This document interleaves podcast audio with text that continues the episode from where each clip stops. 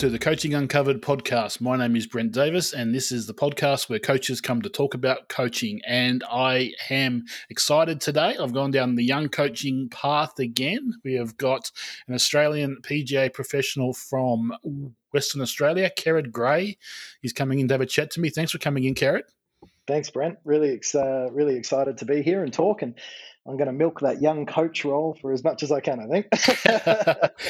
well, I, I, say young, but I'm thinking probably recent graduate as opposed to purely young. But um, I've, um, I've had a couple. You know, that's all good. I've had a couple of you guys on recently, so um, I'm keen to to hear what you do and how you go about it because I think you're the guys that are going to be changing the way coaching's done.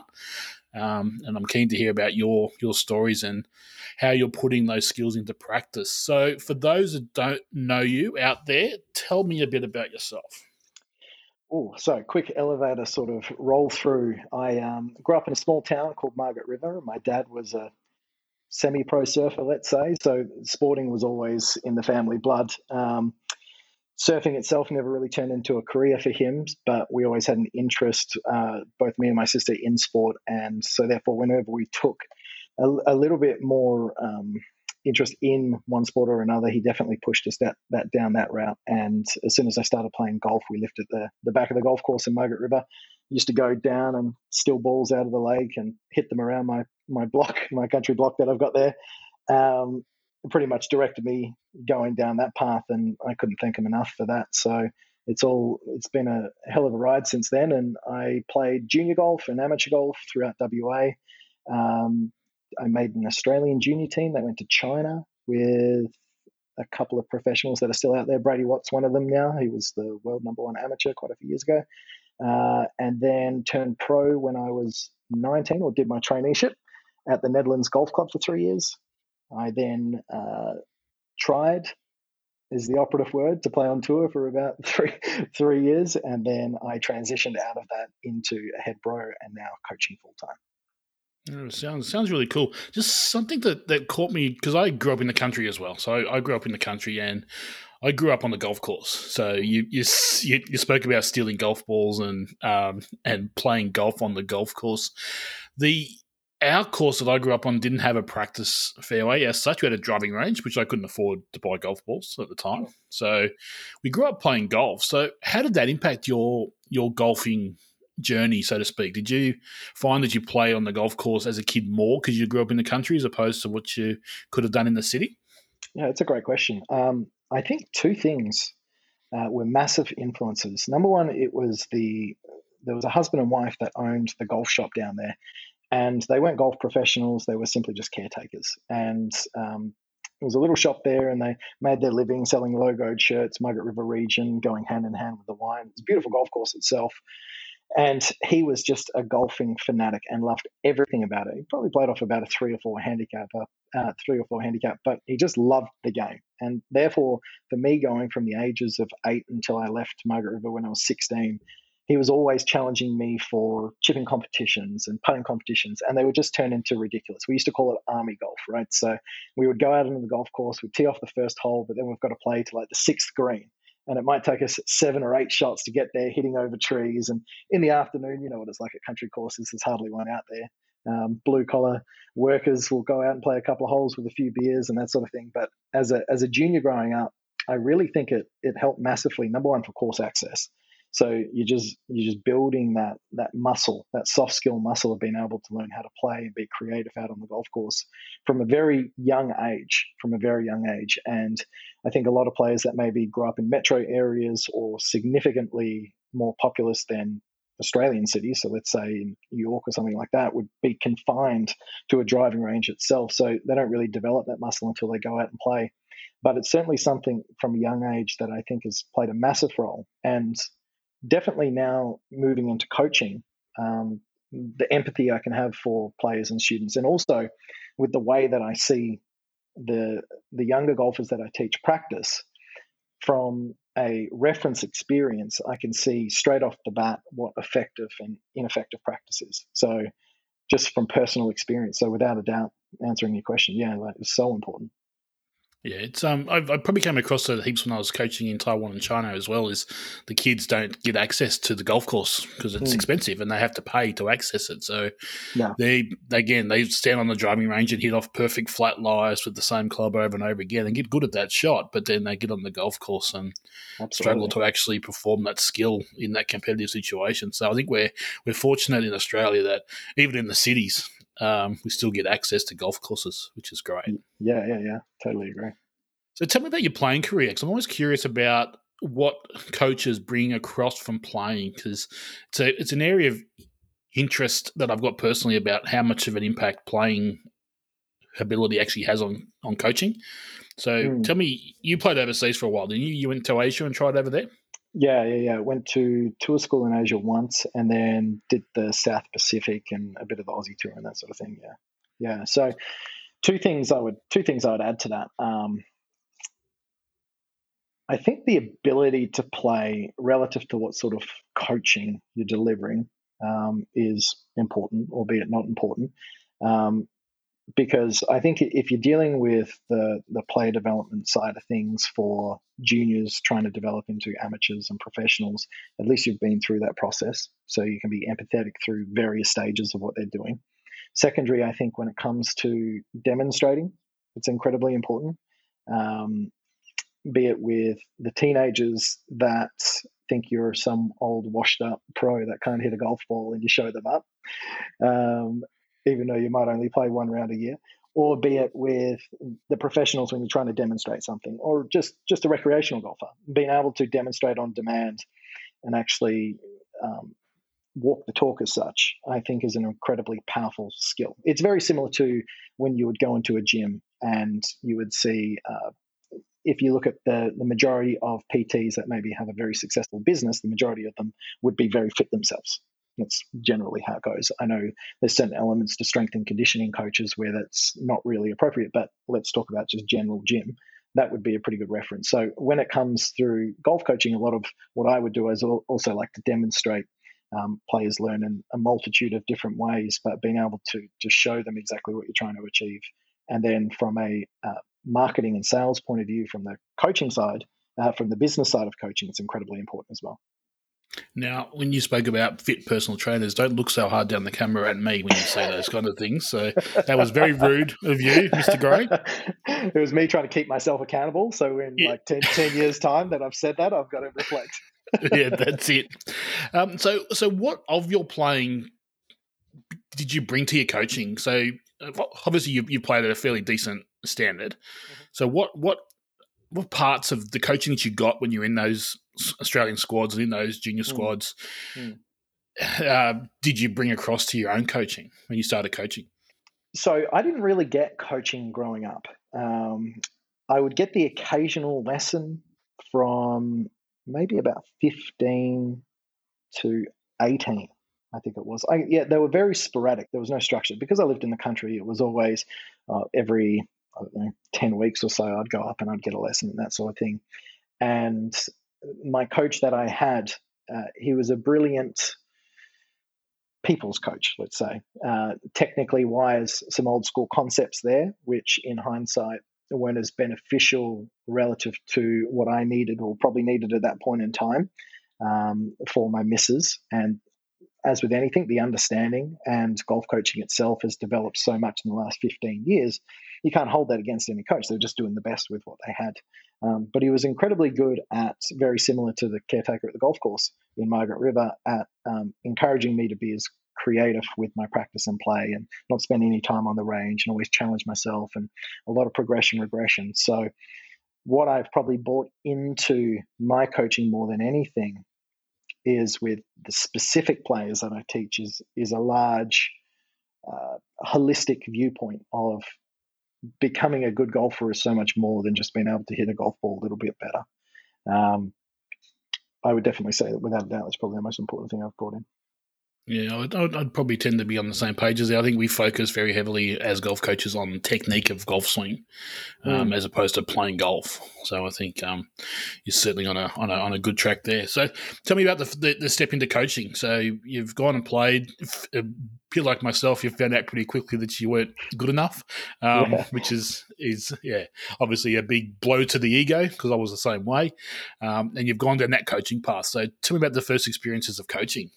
Yeah. So uh, I'll kind of set the scene. Uh, uh, my, one of my last events was in Papua New Guinea. I went up there for those two events, and they're worth a fair bit of money. So a whole bunch of pros go up, and it was a really long two weeks. And I got um, stopped by some shady, drunk army officers on the way back, and they took a couple of hundred dollars off me before I jumped on the plane. Otherwise, I was going to go back to the, the local jail. So wow. that was um, that was enough to kind of motivate me to, kind of reevaluate where I was. At that point in time, I mm, was just making ends meet. And I was doing a lot of um, casual jobs in between tournaments. So I was doing landscaping, laboring for plasterers. I was doing some work for a stockbroker here and there. So whenever I was back, I was just trying to fill my time to make a little bit of money to get to the next event. And professional golfing itself is a very selfish pursuit. You have to be very um, one dimensional about what you're trying to do. You, sure, you have a team around you, but you have to make incredible sacrifice uh, personally to do that. And I think relative to to my personality, I wasn't quite gelling with that as much as I thought I would. And then also, I think a lot of the practice habits that I developed when I was younger, even though they were good to get me to a certain level, I don't think I actually had the the sheer determination to do what it took to get to the highest level not relative to now being in the coaching sphere for as long as I have, to what I've seen the, the kids and the amateurs who have developed into elite players, how intense they were with the, that practice. I was definitely more creative and fun with what I was doing, uh, not as not as focused, I would say. Um, so then I got to a point and I was not jaded. I was just a little bit disheartened for the fact that my whole ego was associated with playing golf, and then it'd come to pretty much an end. Now, when I did my traineeship, I don't really like to do things half-assed, so I, I put as much effort into making sure I did my assignments as well as I could, and making sure that I was completely committed to to getting the highest marks as I could, and that paid off because I, at the end of my traineeship, I finished number one in Australia for the academic side of things, and that was a huge sense of um, pride for me. And so therefore, when I was phasing out of playing, I was looking at my potential options going forward. And I dabbled in doing a little bit of uni while I was before I did my traineeship, and I knew that wasn't really where I wanted to head in. Uh, and golf coaching had always piqued my interest, but never to the point where I considered an actual option. Now, during the time when I was doing these casual jobs, I would have a lot of time. So let's say I was landscaping, and my boss would go, "You've got this huge big pile steaming uh, mulch over there. Go rake that for the next eight hours." So it's pretty mind-numbing stuff. Luckily, we're allowed to listen to music and podcasts and that sort of thing. And during that time, I've always been business inclined. Uh, I just spent a lot of time when podcasts were really first a thing back in 2014, 13, listening to a whole bunch of self and professional development podcasts, and there was one podcast specifically called "Golf in the Life of" by Cordy Walker. Um, all the episodes and everything is still out on um, the podcast platforms now, and that really got me thinking about where I could take my career from where I was because I've spent all this time in golf. I've got these certifications. I've got the I've got the knowing, the internal satisfaction of knowing that if I set my mind to something within the, the golf sphere, I know I can succeed thanks to backing off the um, recognition for for the academic results that I got. So therefore, I became obsessed with listening to all these stories of these successful golf coaches, and it made me wonder if if I could fast forward 20, 30 years uh, going forward, like what would I want my life to look like? And I still wanted to be around golf. I absolutely love it.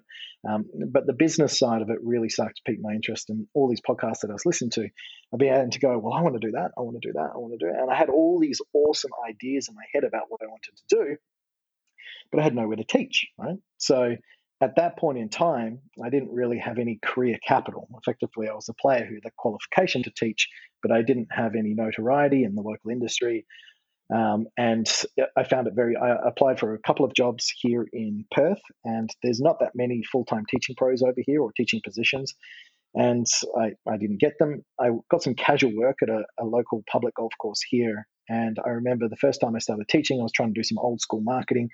I was like, okay, I'm going to put some posters up, and I was I did a couple of ads on Facebook and Gumtree, and I pretty much got told to take them down because it wasn't um, the right thing to do by the other pros, right? And to be honest, that kind of peeved me off a fair bit, right? So I ended up finishing up at that casual job, and I was in a bit of limbo. I was applying for jobs all over the world because I'd been focusing so much on coaching and coaching development. I had these huge ideas of how I wanted to start beginning to implement all my coaching programs and the way I wanted to take my business, but I just had nowhere to teach. And uh, I got down to the last couple for a job in Dubai, Abu Dhabi, uh, one in America, but once again, I was 25. I had no career capital in what I did, and I and I began to realize that this was a big sticking point. So then I started looking outside of the realm of just coaching. And I thought, well, could I do an assistant role or a head professional role? And just as I kind of made that conscious decision, a head professional role came up at a golf course just north of where I grew up, a place called Busselton. So it's a small country town, maybe, I'm going to get this wrong, but maybe 50,000 people in the town. Uh, very blue collar, not really that many serious golfers. But the ad was essentially they were looking for uh, a head professional who was young, energetic, and um, committed to to trying to grow the golf club as well as themselves in the role. So effectively, they just wanted someone who was going to do a lot of work for not much money. but great, I was I put my hand up straight away, right? So I went down there. They interviewed a couple of people. I happened to have a little bit of a leg in there because the GM. He used to be a, a member of the golf club down in Margaret River when I was growing up there, so we had a little bit of rapport built there anyway. But I hadn't seen him for 15 years or something like that. Anyway, um, luckily got the job, and I can't thank him enough because it was probably the most important step in my career I took. It was definitely at the time, it was quite a polarizing feeling, um, mainly because I had to move back in with my parents. I spent all this time trying to get out of Margaret River and pursue the dream of professional golf and playing the Masters and play all these big events. I moved to Perth. I felt like I was close. I was doing the travel, doing the tour, and then all of a sudden, before I know it, I was moving back down to Margaret River. So that was another knock to the area. But I just stay committed to the trajectory of where I wanted to head. And I was always thinking of that is where do I ultimately want to get? And if this is a stepping stone that is needed on the way, well, then just think about that. Okay. Don't think about where you currently are at this point in time because it's only on the way to eventually where you're going to go. And if you keep doing the right stuff, you keep working hard, you'll get there. You will get there as long as you don't get too content, too lazy. So therefore, I went down, um, lived with my parents for two years, and during this head pro role, I was focused on developing the pro shop, which is what they wanted.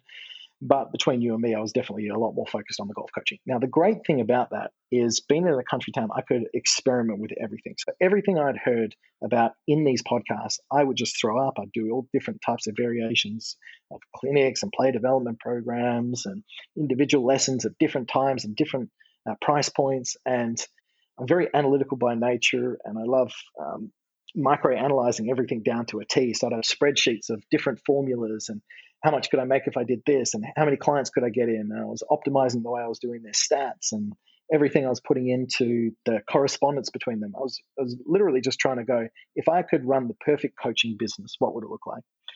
And it was wonderful. It was, it was an awesome time. And during that time, I started delving really down into what makes a successful coach. Uh, become someone who's in demand, in popular, right? And then during these podcast episodes, I listened to a couple, and there was a couple of big names that stood out. Um, one of them, Andrew Rice, and another was Jeff Ritter. And during this time down in Busselton, uh, I would have holidays and that sort of thing to go to, uh, go and shadow coaches or go up to seminars. And there was a specific seminar up in Asia. Uh, Stephen Giuliano, has he, he been on the podcast yet? Yeah, perfect. Yes, so, he has. Yep yeah, so Steve's one of my good friends and mentors, and he was running. This is before I'd met Steve, and he was running the Golf Education Asia Summit in 2016. And I thought, what an opportunity, right? One of these guys that I've been looking up to forever, who epitomizes effectively the coach that I want to become, a guy called Jeff Ritter, he was presenting. So I flew up there, nervous as all hell. Just I used to be very introverted, scared of public speaking, couldn't do anything in that nature. I couldn't even ring up and book a table at a restaurant because I was nervous about disrupting what the person was doing, right? But over this time, as well as developing myself as a coach, um, I really went down the, the personal or self development side of things as well. So I got up to Bangkok and I saw Jeff and I mustered up the courage, as nervous as I was, sweating and shaking, and introduced myself. And it was it was one of the most pivotal experiences of my life because he was so much more gracious of giving me time than I thought he would ever be. And then he's become a big mentor for me and he's given me a lot of opportunities down the track which which i'm sure we can talk about. So that was my first introduction into coaching. Um, coaching itself during my traineeship i did a little bit here and there but really down at Busselton's where i began to hone my craft. Something that caught my attention there is um, you and I get where you're coming from when you said there isn't any too many full time coaching roles where you're from. Um, hmm. obviously, mm. it's a big state land wise, but a small state population wise over there. So trying to get full time coaching roles is a challenge. And myself in the country as well, similar type situation. If I was going to go full time coaching, I would have had to move to the city, and at that time, that that didn't appeal to me. Um, I was curious that you went overseas first. You went to, you've gone to your first thought was to go and try and find a job overseas as opposed to doing the assistant role, whereas I went the other way. I, I just went part time shop hours, part time coaching hours. Why was the shift towards overseas straight away? What was the what was the thought process there? Growing up in a small country town, I knew I'd done a lot of travel with my my parents, which I'm very grateful for, and I realized the world was a lot bigger than my hometown, my home city, my home state, and my dad was always pushing me to do something that was outlandish as a young person because that's the only real opportunity you get to do so without the um, without a family and kids and the responsibilities that come with life. And I'm very ambitious by nature, and I thought, well, I'm sure I wouldn't be the first young person to try and get a job overseas and go ahead and do it. And I remember speaking to I think Derek Hooper, who works over in Texas. Do you know Derek? Yeah. yeah. And, uh, I used to just message all these different coaches on Facebook, right? they must have go, oh my God, Karen's messaging me again. But I was just trying to see where they got and how they got. And he was he was telling me his story. He was in uh, Queensland and then he went to Japan and then he got a job to, to, America from there. So I was listening to all these guys and don't get me wrong, without a doubt, I was like five or six steps ahead of where I should have been thinking. But I think at the same time, it just it just gave me this this idea of what was possible in coaching. It got me really excited. And when I was going through these interview processes, like I knew that I probably wasn't going to get the job, but whenever you do something really challenging in life, as difficult as it may be, I think the net result is you're going to grow as grow grow from doing it. So I knew that if I got knocked back from doing that job, at least I've I did the interview. Well, the next interview is going to be a little bit easier. I'm going to know the questions to ask. And then I kept doing that, kept doing that. And they were all Zoom or audio calls or whatever they were back then. Um, and I suppose it just honed that muscle. And I think about it now as maybe I wouldn't have got the Busselton job if I didn't try and do those job interviews before because my interviewing skills were a little bit better. So I think it's the aggregate effect of all these small things, which then really compound and put you into a position where you have a skill set which is which is unique uh, the reason I didn't go local on top of that was just I had big aspirations. I had really big aspirations, and I think a lot of that came from the podcast. As I realized that the majority of the coaches that I was that were being interviewed were from America, so I thought I need to go to America, and that's why I was looking externally because I thought that would bring me up to that career capital point. Um, and didn't work out that way, but um, I'm probably better off for it not working out that way because it made me really groove the muscle in maybe a unique way of going down the head pro role and developing the skill set of management and communication and rapport building with members and understanding how management works with um, the GM there. And then being able to utilize utilize the soft skills I learned there in a coaching business now, even though I'm a contractor, still dealing with different personalities and the mixed martial arts of communication, which golf coaching is, you're only going to be better for going through those experiences. I just yeah, that is is such a, a, cool cool story because I just think as a twenty something year old trying to look overseas, like that is isn't something that I would have done myself. I just couldn't see myself doing that. I would have been absolutely shit scared, to be brutally honest. So that's um that's a really cool story. Awesome. Yeah, yeah. So, talk me through the impact of guys like Jeff. So, Jeff Ritter's on my podcast hit list. I'm hopefully get in touch with him um, this year to get him on, on the podcast and come and have a chat to me. So, talk me through the Im- impact that he's had on your coaching career. So, I would say uh, coaching is a very small part of it, probably more so life, right? Um, I, I alluded to before when I was growing up, I was a very shy, nervous, introverted person. And I've certainly developed a lot over the last since I started to to really pursue down the coaching route, and that was probably six years. And I would say almost aspects of my personality now, are the complete opposite. And a lot of that is because I realized that if I was ever going to make something of myself, especially in this industry, I was looking at the key attributes or the characteristics of these very successful um, coaches of any notoriety, their ability to communicate, build rapport, and be on camera, right? And if you can be on camera, that means you can do public speaking, you can stand in front of a big crowd of uh, corporates, you can do whatever you like effectively, but that's a, a very challenging muscle and skill to develop. And it's something that I think a lot of people shy away from because of the fear of doing it. Because, look, you're always going to stuff up, but if you're the person that is stuffing up, at least you're giving it a shot, right? And um, and when I, so the impact that Jeff had on was when I was listening to his Golf in the Life of interview, his charisma in which he was talking about. And Jeff is not really a, he'll probably hold me against for saying this, but he's not really a technical coach as per se.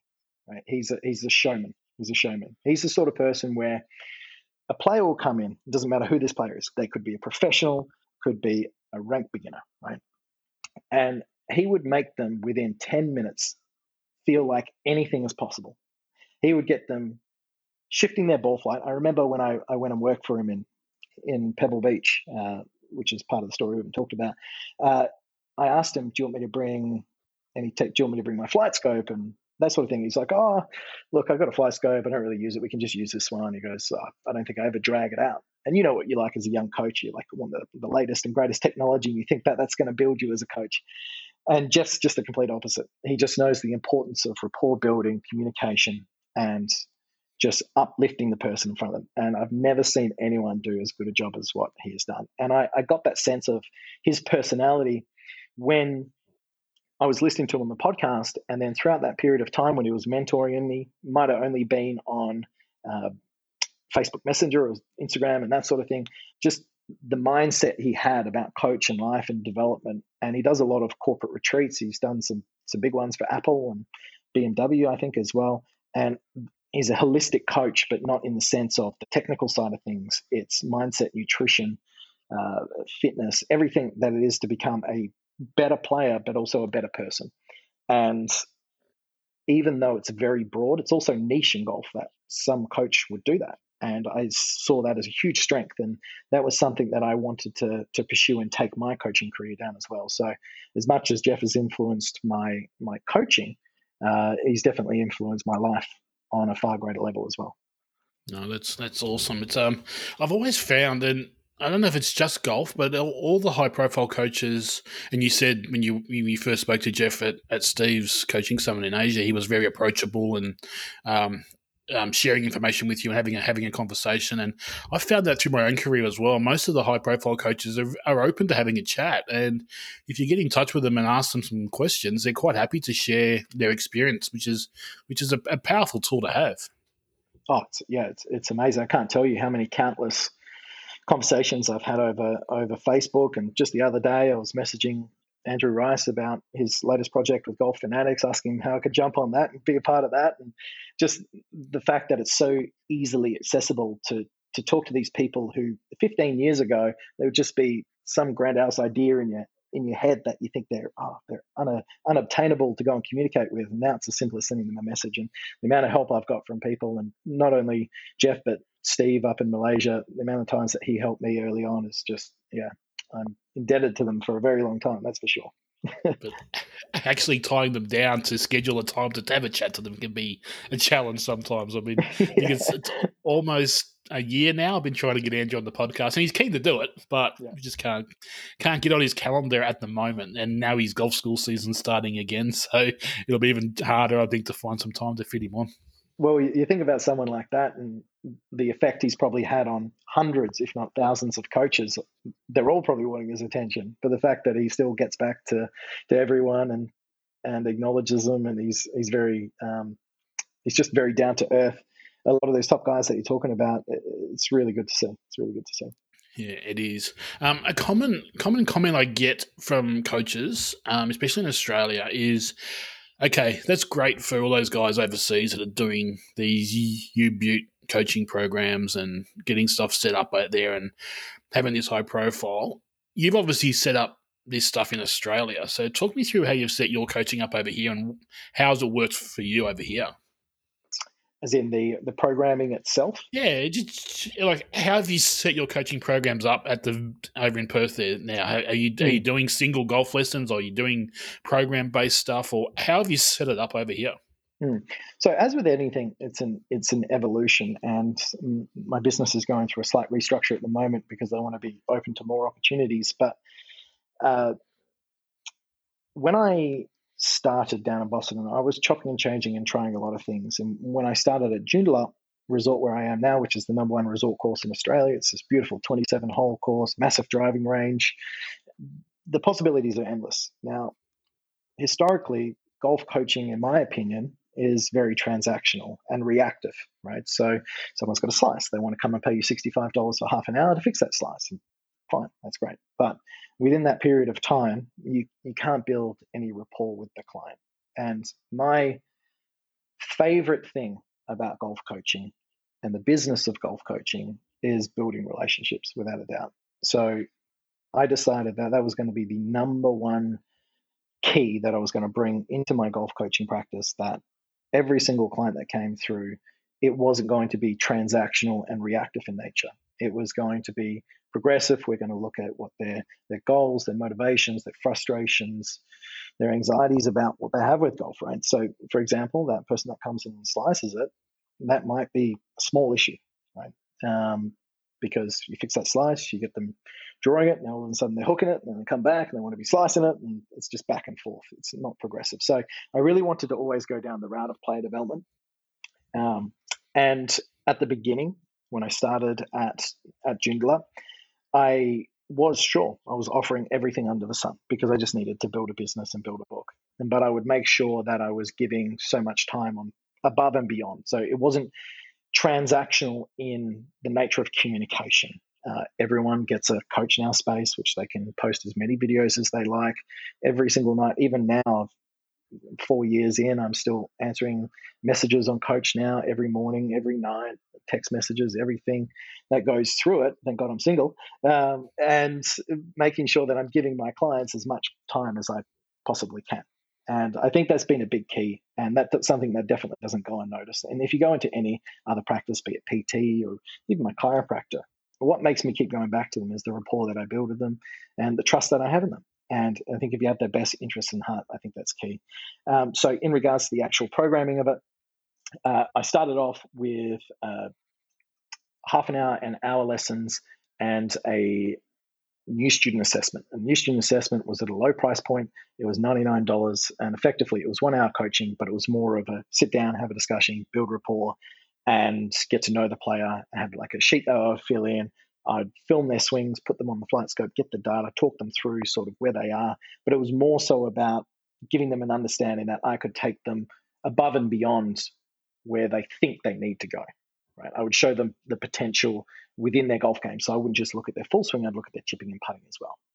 And I'd also get to know their personality, their job, um, their family situation, because at the same time as I was trying to work out their golf game, I was trying to produce uh, results in a business sense and a monetary sense out of understanding their life situation.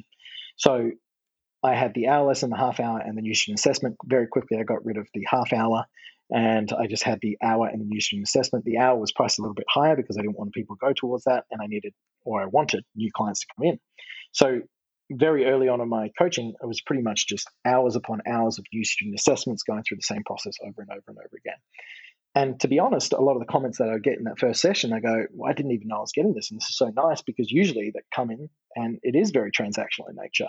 But to sit down with someone, actually run through them and feel like you're taking your time, even though it's only fitting within the hour, it's easy to make an hour feel long and quick at the same time. So long in terms of you're listening to them, so they feel like they get a lot of off your chest. It's like when you go and speak to a psychologist or something like that, but quick in in the sense that by the hour's done, you're like, oh my god, that went so fast. I want to do it again, and that's what you want, right? You've just put someone who was maybe a, a, reactive transaction into a long term client because you showed that you cared. So I would put them all into this new student assessment.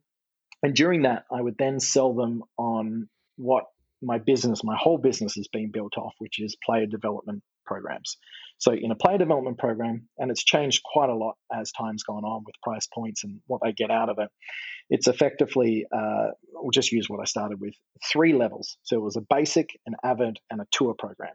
So in the basic program, it was all monthly billing on a recurring basis because as a contractor, you don't have a guaranteed revenue. I saw what every other business was doing, and you know what it's like. You sign up to something just from a business sense, and six months has gone past before you realize that, oh, my wife's told me to cancel this three times and I still haven't. Now, if you're the beneficiary of that three months, well, so be it. Sure, they're still getting their money's worth and you're still giving them a really good service, but life does get in the way. People move, the kids, everything else. So I knew that these business strategies that I was employing were incredibly important for me to not only reach my um, professional goals, but financial goals as well. And I think that's very key. As much as we love coaching, we still also want to make a good living out of doing it. So I would vet them in the student assessment. And if they lived 100 kilometers away or whatever they were, I wouldn't even broach the topic of them coming into the play development. I would say that I'm here available for your own lessons. I'll always give you free online coaching. And I've always done that with clients that have come to me free online coaching whenever you need it. And they saw that as a huge value add. So that would bring the retention from those clients. But let's say anyone lived within, it's turned out to be probably a 60 kilometer radius uh, of Joondalup I would put them into, or I would sell them in the nicest way possible into the play development program. So I'd, over a month, you could either do one hour coaching, two hours of coaching, or four hours of coaching. And within that, you also got what the most important thing I've ever implemented into my business, which was supervised practice. So, supervised practice, instead of being your very generic clinic situation where you would have 10 golfers pay a set fee and it might go for four weeks and then it ends, supervised practice is a year long program and there will be three hours of supervised practice every week for 52 weeks of the year.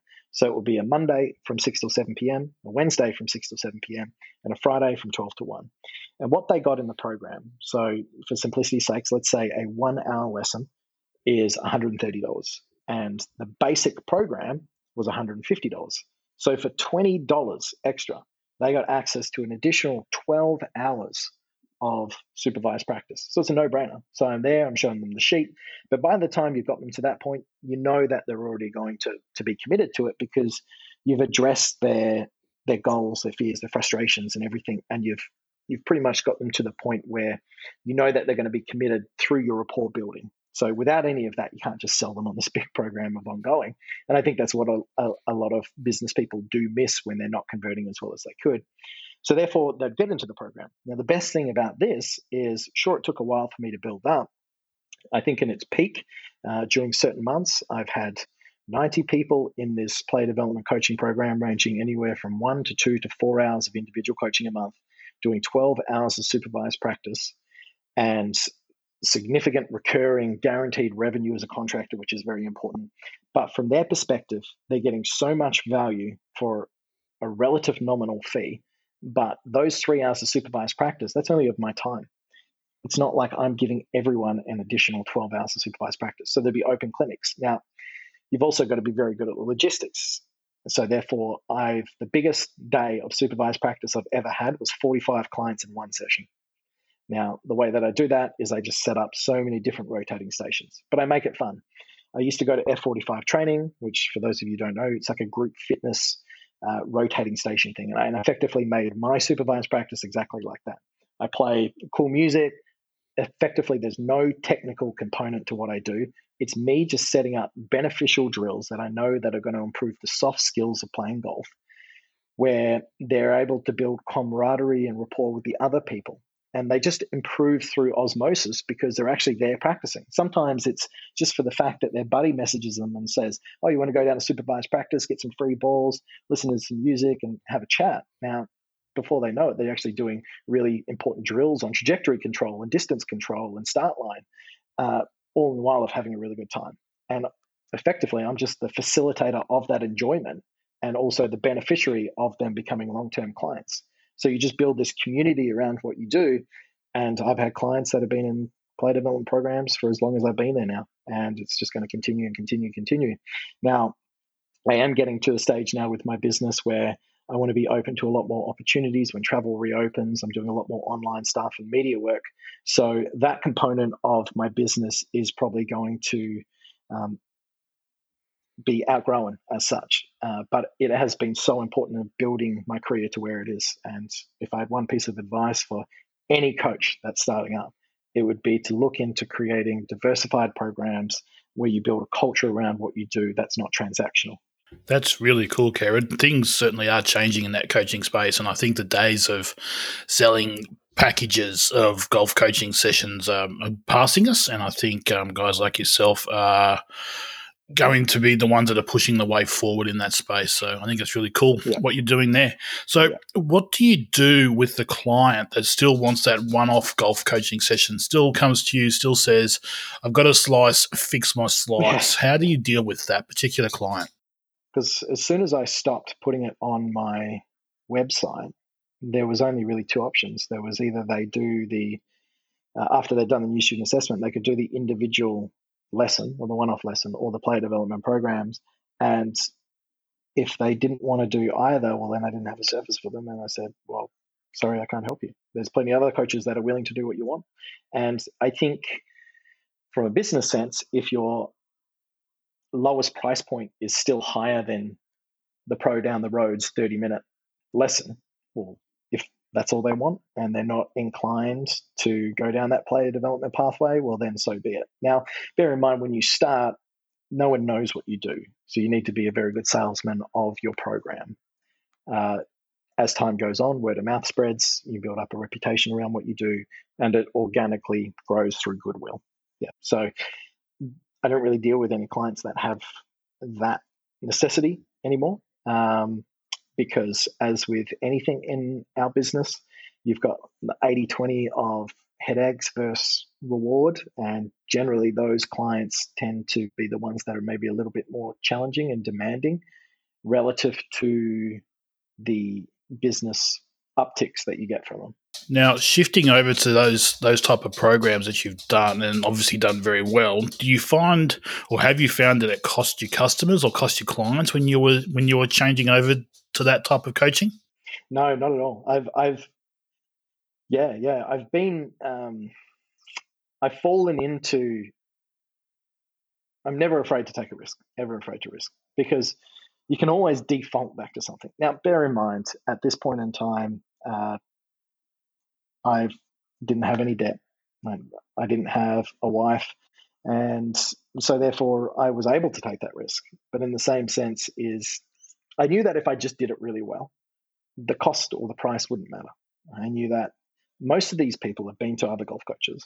So if I could become a significant point of difference, well, then I would make them feel like they were missing out on something special if they went elsewhere. Now, I wouldn't say that to them, but I think through my actions, the conversations, the rapport that's been built, it becomes apparent the more that you speak to them. Now you have a pretty significant online coaching presence, um, doing some some coaching online. How does that fit in with your with your programs? How do you blend that online coaching in with the face to face stuff that you do with your students? Yeah, so uh, every lesson will have a thorough video review at the end of it. Now, most of my clients either follow me on YouTube, uh, Instagram, or Facebook, and all my content's posted across there as well. So they get a lot of tidbits of information through that. And then effectively, they're allowed to ask me questions at any time. Anytime. When I do online coaching, it's a little bit different because unless they're doing a monthly program, um, well, then they get full access. But if it's just a one off lesson, there's obviously a limit to that. Um, if they're an in person client, however, they can send me as much as they like. And I think once they've had an in person lesson, even though they value the online stuff, most people at heart, if they have the option to come and see you, will come and see you. So it's just a nice little filler in between. And look, I'll be honest, as with anything, if if I want to do my job as well as I possibly can, and they're going to get huge benefit out of me spending one to two minutes of my time just giving them a short video analysis of the drill that they're working on, saying, you need to do this better, you need to do that better. Then they come back, then we're able to actually maybe move on to the next step with their golf swing or the golf game or the pitching or putting or whatever it is. They're only going to get better. They're only going to tell more people. You're only going to get more reward from doing so. So, effectively, I suppose to summarize that component of it is I make my business as least transactional as possible. Sure, there's a transaction going on, but it's a it's an ongoing experience. It's not just based on the time. That's really cool. I think it's important to stay in touch with your students, keep that relationship going, and being able to to talk with those students back and forth is certainly a great way uh, to keep mm. them coming back for more. So that's really cool. Yeah, and I, I, I love it. Like one of my favorite parts of my job is making pe- people feel comfortable as quick as I possibly can, and be that a new client or a client that I may haven't seen for a month or two months. When you get all these different points of contact, it's kind of like when you haven't seen a best friend in a long time. You see them, and even though a period of time may have passed, because you might have seen a Facebook photo or something like that, it feels like you've still been in contact. So it's almost like you're seeing your friend again. And a lot of my clients, I feel that same sort of relationship. Now you have about 400 things going on at the once with your with your coaching and your businesses. You got about um, 25 plates spinning. So tell me about your golf trips, for example. Tell me about how they fit in with your with your coaching. So I've tried to. I, I see golf coaching as a huge opportunity to to live an awesome life, right? And if you can mix business and personal together, well, that's the ultimate dream, right? It doesn't feel like you're working when you do it. I know that in 20 years' time, so I'm 30 now, so when I'm 50, uh, I don't want to be in a position where I have to do as many in-person lessons as in-person lessons as I would have had to previously. Now technology is going to change so much, so I'm sure that will change anyway. But over the last three or four years, I've tried to do as many different things as possible. So I've run multiple golf tours to New Zealand and around Australia with people um, and my clients. I've started doing YouTube. I've always done Instagram and video content. I recently just got a Uh, a job from the Department of Tourism to go to Cocos and Christmas Islands and deliver coaching in a couple of months over there. And that wouldn't have been possible if I hadn't done all these other parts of our our occupation other than just coaching. So I really like the video component of what I get to do, mainly because you've got two types of audiences, right? You've got your local or your global. And if you can reach as many people on a global level, well, you're also going to get the local on the way to doing so. It's just how it is, right? So I feel like for me, it's expanding my business. I, I still very much want to be uh, in control of my time. So I highly doubt I'd ever want to own an academy or run an academy or that sort of thing.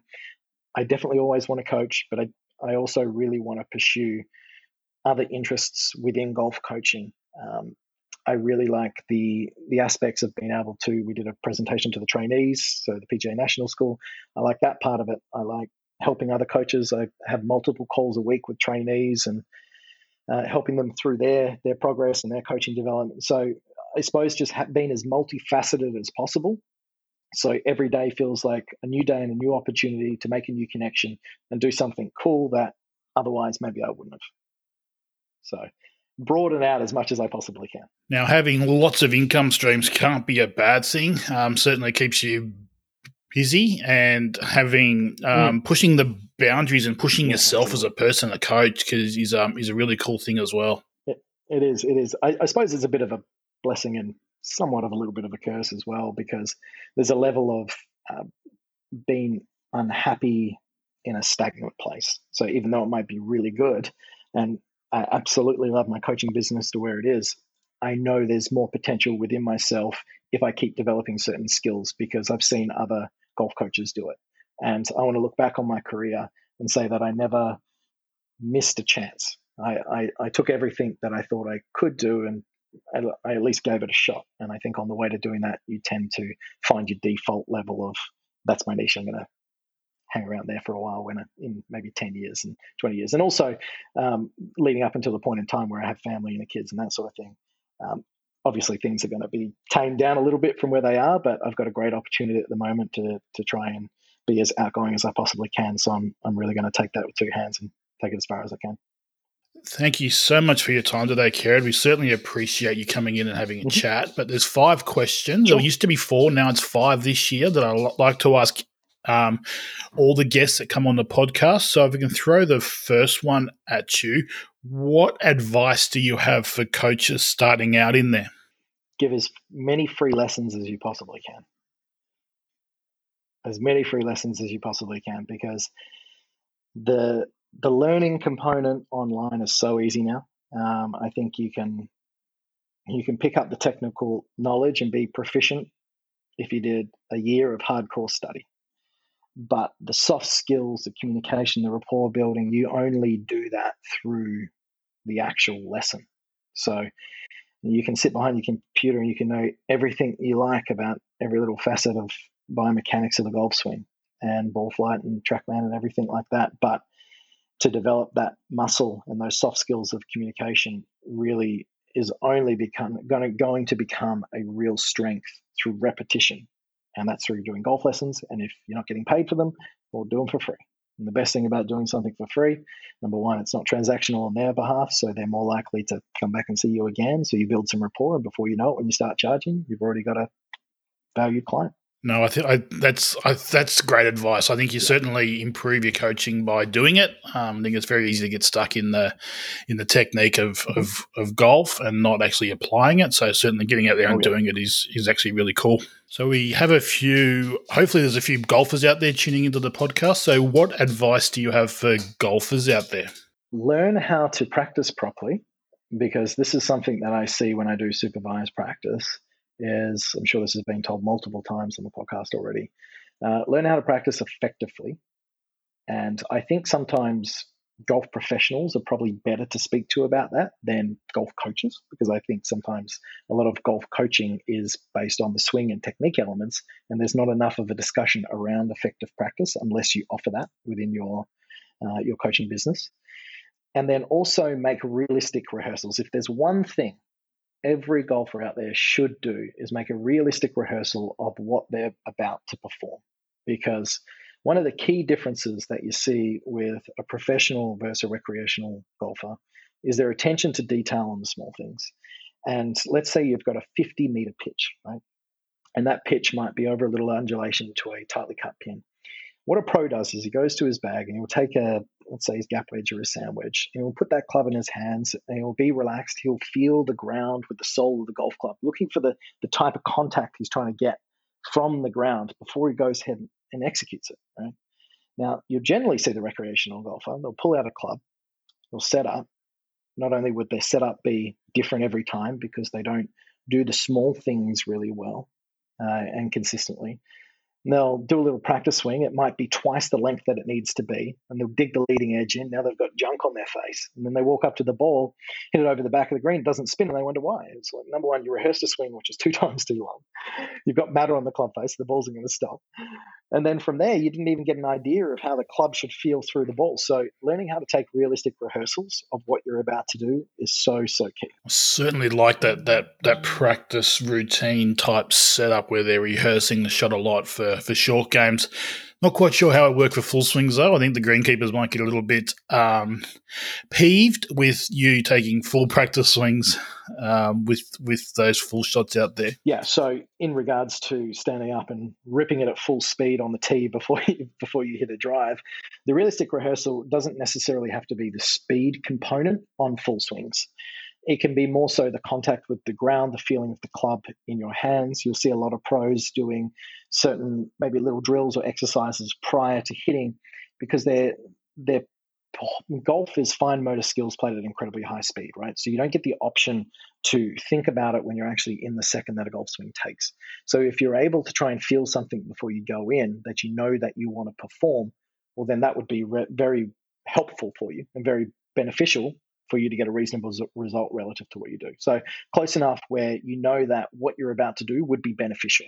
So you can pick one thing, be it speed control, be it contact with the turf, be it the feeling of the club in the hands, be it relaxing tension in your body. There's a multitude of things that you could be realistic about what you're trying to do. And obviously, um, having full practice swings and taking chunks of turf out of the fairway might not go down so well either. yeah, correct. Great. Let, let, uh, let, let's keep that one there, the contact with the turf, more so for the short shots. So the next question on the list is where do you see yourself or coaching? You can answer both or just one in five years' time.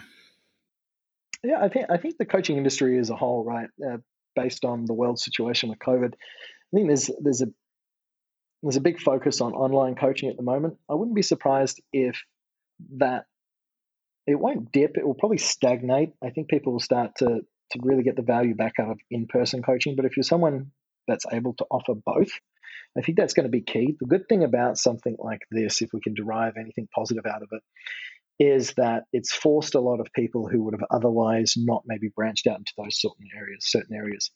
And as a whole, the industry is only becoming more visible to more golfers because it's become an apparent thing. Like everything from home has become more popular. Online shopping, courses, ebooks, everything like that. So if you can be a golf coach that's offering not only an in-person component but an online component, even if it's just to your clients that you're seeing, I think that's an incredibly valuable skill to to have going forward. Um, yeah, like I said, me myself, just going forward, I want to try and diversify as much as I can and just take hold with many opportunities opportunities as I can as well. And the next question is Is there anything that you would change in your career? Anything that you would do differently if you had the chance to go back and take a different path? Is there any change that you would make? Absolutely nothing. I think at the time, sometimes you would have that, you would view it through that lens. But if you look at any of the, the biggest pain points that you've had in life or the biggest successes, they're all important to craft your personality, your behaviors, uh, in your motivations to where you are right at this point. And I think if you just continue to go through life expecting the best and accepting everything that happens to you, who you become is who you're meant to be on the way. Completely valid answer. I've got no issue with that whatsoever. I, I generally ask that question because there's a few things that I would change in my own career. So I'm curious to see if other people would like to change something that they've done. What would you change, Brent? Oh, you're throwing the question back onto me. Um, I would probably go into my tertiary study a, a fraction earlier than what I did. Um, I did postgrad quite late, and I think I would probably look at maybe going to college in the US early on okay. in my career, and then try and combine that playing slash um, tertiary education in the same in the same space. So I probably would look to maybe go to college straight out of high school. You you, you just made me think of one thing there. If there's one thing I wish I did do, when I was 18, I got an offer to go to San Diego State and play golf there. I think Phil Mickelson's brother was the coach. And we had some discussions. They're only preliminary. But um, it got to a stage, I think it was a 40% ride or something like that. But, but the remaining of that fee to go to college was astronomical. And my parents just looked at one, looked at it for one and they're like, number one, you're not going to America right now. you're not ready for it. And uh, number two, there's no way in hell we can afford that. So, like, I, don't get me wrong, I would have loved to have done it, and it's cool to now be coaching a, a few college players over there. But um, it would have been a really good experience. But also, I think I do enjoy the social side of life. So maybe it probably would have derailed me from where I've become now. So maybe it's for the best as you said, mate, things happen for a reason. So I'm sure you've taken the right path. Now, the final question, and it's a question that we've included this year as the fifth question. What are your sources of learning, your sources of information? Uh, where do you go to learn new things about coaching or about golf? Can you fill us in on those areas?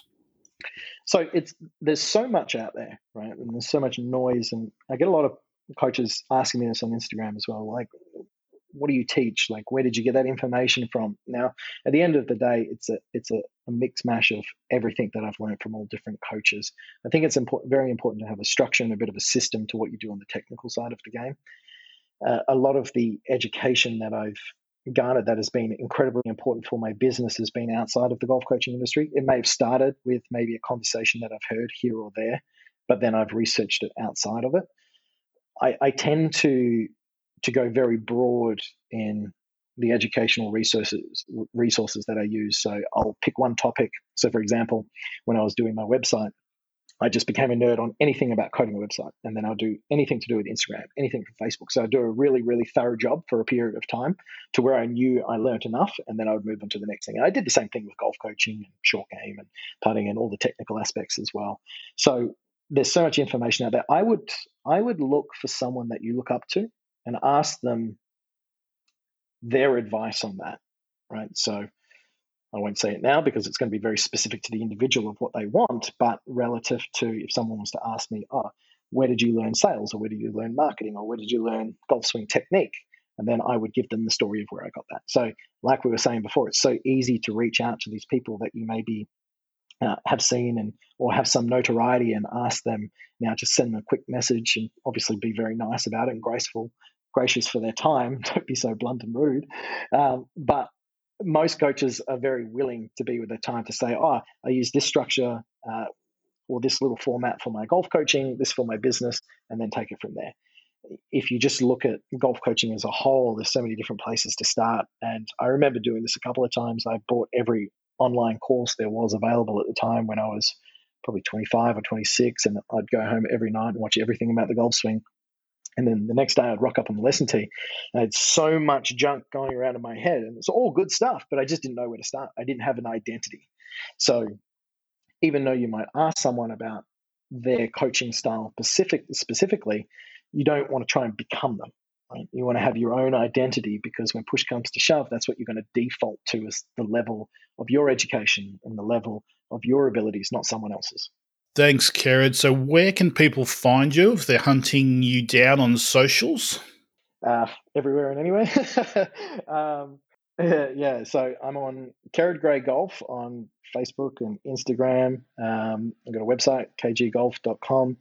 I'm always open and willing to chat to anyone at any time. I love doing it. I really love doing stuff like this, helping others, because I know how important it was through my stage of my career, and it really it motivates me to want to be better as well. Um, and having opportunities such as this to speak to yourself, which I can't be thankful enough to to know that maybe I'm helping myself from five six years ago give them some level of enthusiasm or excitement about what they can achieve in the future because it's led to me led for me to to have such great great great life where where I've got now. So um, it's opportunities like these that that I'm really grateful for. Awesome, mate. Thanks so much for coming in, having a chat with me. I'll put some links to all of those uh, social handles in the show notes so people can check you out by clicking on those links. Thank you so much for your time today. I really appreciate you coming and having a chat to me. Really cool information, really cool chat. And it's great to see you doing so well out there. Thanks again, Kerrod.